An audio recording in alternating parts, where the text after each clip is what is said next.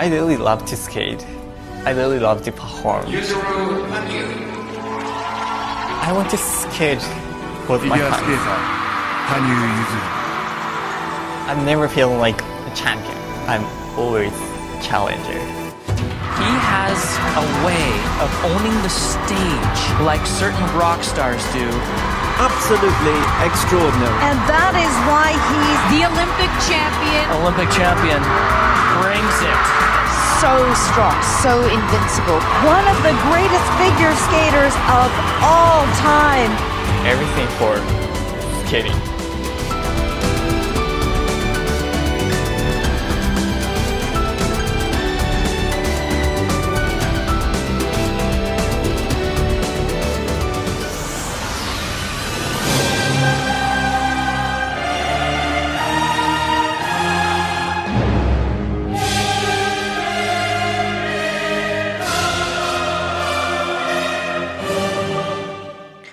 Scene Seven，大奖赛总决赛和全日本锦标赛。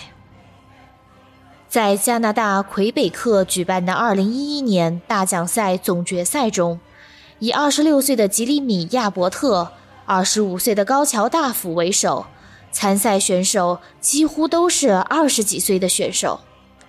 十几岁的选手只有17岁的羽生结弦一人。而同时举办的大奖赛青少年总决赛中，田中行士、贾森布朗等同龄的选手多达四人。实际上，羽生是日本男子单人滑史上第一位以高中生身份参加大奖赛总决赛的选手，呈现出第一次参赛该有的水平，尽力做到能做到的事。正如此言，恐怕他自己都没想到。他果真站在了这个舞台上，展示出了史无前例的第一次参赛该有的水平。虽然在短节目中四周跳没能成功，暂列第四名，但接下来的自由滑中，无论是四周跳还是三周半跳，还有第二个三周半跳，他都顺利完成了。他更是展现出了纯真而富有激情的表演，大家都兴奋地期待他完成一个零失误的完美演出。只是最后的最后，仅剩的一个跳跃后内三周跳失败了。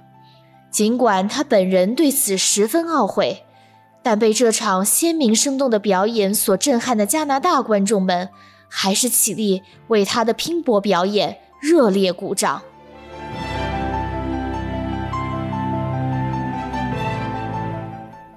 大奖赛总决赛后的采访，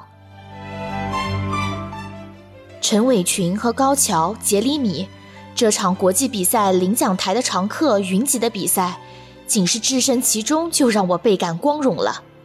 所以在比赛开始前的公开练习时，我有点被那种氛围给压倒了，脑子里都是这是大奖赛总决赛的想法，没办法专注于自己的事。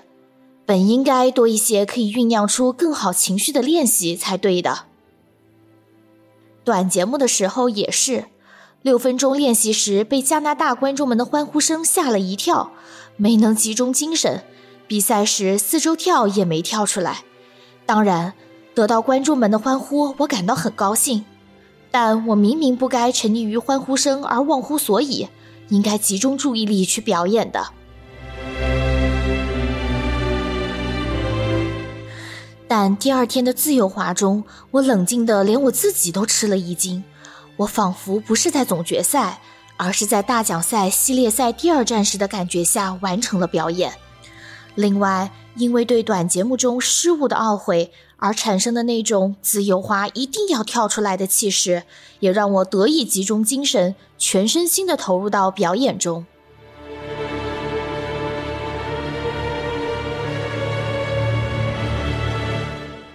跳跃近乎完美，虽然不等于完美。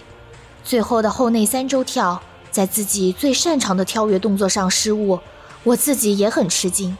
表演结束的那一瞬间，我完全是在状况外的，连观众们的欢呼声都听不到了。但当我回过神向观众致意时，我看到很多人都为我站了起来，这让我很开心。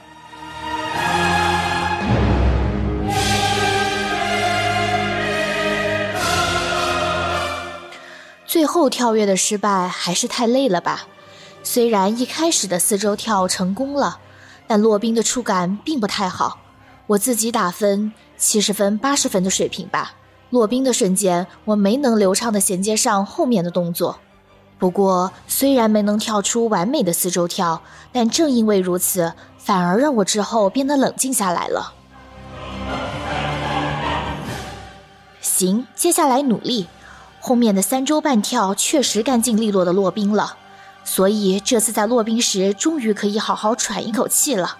没错，一直持续干净利落的落冰，这个间隙也能够让身体得到休息。自由滑中，我最注意的是这个三周半跳之后的部分，因为在中国站，我也是在跳出节目前半部分的三个跳跃动作之后崩坏的一塌糊涂。所以这一次，在之后的跳跃动作上，我打起了十二分精神，到第七个跳跃动作后外三周跳为止，总算是撑住了。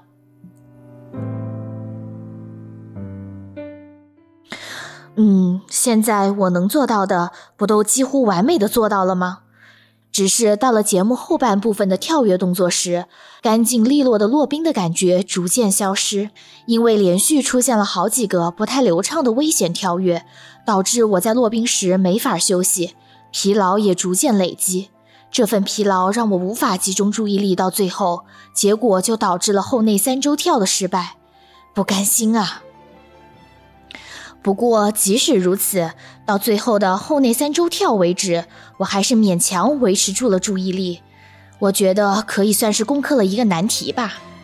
不过，由此又出现了一个新的课题，那就是为了保证在任何比赛中都能滑出如此水平的自由滑，还需要多一点的注意力，保证集中注意力到最后。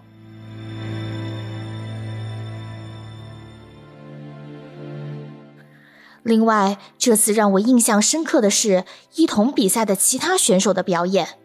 到底是总决赛，真是一场精彩的比赛。短节目中虽然大家都出现了失误，但自由滑中大家都挑战了四周跳，而且大体都完成了，并最后带着笑容完成了表演。在如此高规格的比赛中，自己也能展现出这样的表演，这让我很高兴。同时，也为这场比赛感到骄傲。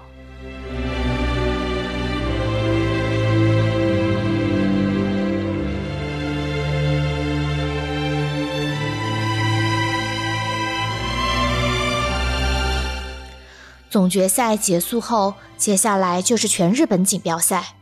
在大奖赛总决赛完成了近乎完整的自由滑表演，做到了我能做到的所有。在海外多少受到了些认可，我想带着这些给我带来的极大自信，以及在那儿学到的东西，走向全日本锦标赛，走向世界锦标赛。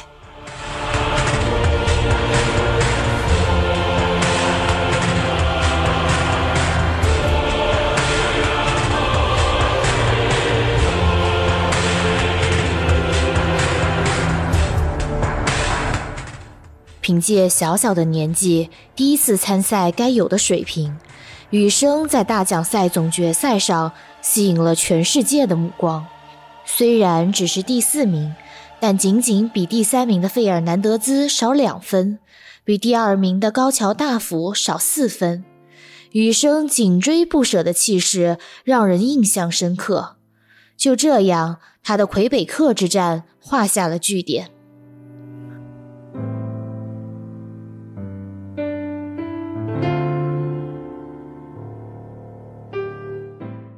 整装待发的羽生迎来了年末的全日本锦标赛，然而一开始便是令人痛悔的短节目第四名。好在此后的自由滑中成功完成了后外点冰四周跳，之后也延续了大奖赛总决赛的情况，在最后一个后内三周跳时失败。尽管如此。他还是以自由滑第一名、总分第三名的成绩，第一次登上了全日本锦标赛的领奖台，并第一次被选为世界锦标赛代表。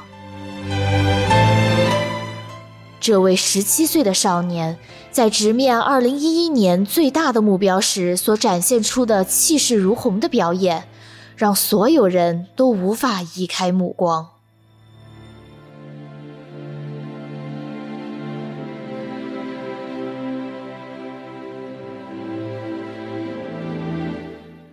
我很想登上领奖台，想拿到世界锦标赛的入场券。不过织田信成受伤缺席，实在太遗憾了。我既担心信成的身体状况，也很想知道，如果和日本男单三强竞争，现在的自己可以拿到什么样的名次。因为只有和大家一同战斗，才可能发现更多要解决的课题。信成受伤缺席，我感到很遗憾。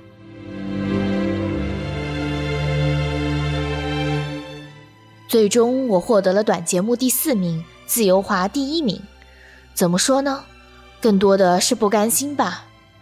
因为再次出现和大奖赛总决赛一样的失误，最后一个后内三周跳又失败了。明明是最注意的地方，明明是这次最重要的课题，但还是没能成功，这让我十分不甘心。这不就意味着从总决赛结束到现在，我一点长进都没有吗？这次的失败，与其说是因为过于疲惫，我倒觉得是多余的情绪所致。一定要完成后内三周跳的心情过于强烈，情绪太过投入，反而导致三周跳出错。跳跃的时候，自己的时间仿佛停止了一般。啊，只能转一圈了。我一边跳着，一边想着，这该怎么办啊？落冰的那一瞬，我整个脑子一片空白。就在那时，会场传来了“加油”的声音，我这才振作起来。啊，我得加油！尽管除了后内三周跳，我并没有其他失误，但很多跳跃动作我还是不太满意，编舞步伐里也大多软绵绵的。滑行和表现力上也完全不足以达到我的目标，还有很多地方是我必须认真对待、逐个提高的。好在后来在自由滑时，我成功从失败的短节目中走了出来，最初的四周跳也情绪饱满地完成了，而且连续两场的表演都近乎最佳，这是实实在在的收获，而且。不论是十一月的俄罗斯站总决赛，还是全日本锦标赛，都是一周内有三场比赛。而我在这几个赛事中，自由滑都基本实现了完成度较高的表演。这么看来，我的体力也算是跟得上比赛强度了吧？不仅如此，分数上也有了增长。这次的技术分比过去都要高，跳跃和旋转也获得了很多加分。不论是国际赛事还是全日本锦标赛，我都得到了很高的评价，对此我很高兴。这样一来，只要节目内容分再提高一些，我还能更上一层楼。这样的想法变得越发强烈起来。面对世界锦标赛，如果想进一步加强实力，关键还是在节目内容分上。内容分既是我自己想要的。也确实是大家认为我有所不足的地方。严厉的意见虽然是逆耳之言，但正因为有这样的意见，我才会知道哪里不得不做。大概哪天当人们说雨声的内容分到这儿应该是极限了吧，那么我就不会再被人们说内容分不够了吧。总之，如果在这里拿不到奖牌，那就去不了世界锦标赛，所以在如此重要的全日本锦标赛上拿到第三名，我真的很高兴。说实话，到现在我还对这个结果难以置信。这个赛季里，在俄罗斯站第一次登上大奖赛系列赛的领奖台，而且还是冠军，总决赛也参加了，一个又一个的舞台让我不断克服了很多问题。如今在全日本锦标赛上又获得了奖牌，所有的经历一点点内化为自己的东西，这一年真是收获颇丰的一年。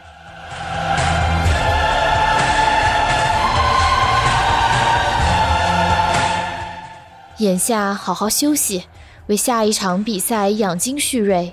虽然稍作休息后就不得不考虑世界锦标赛的具体策略了，但不管怎么样，我想先好好休息一下。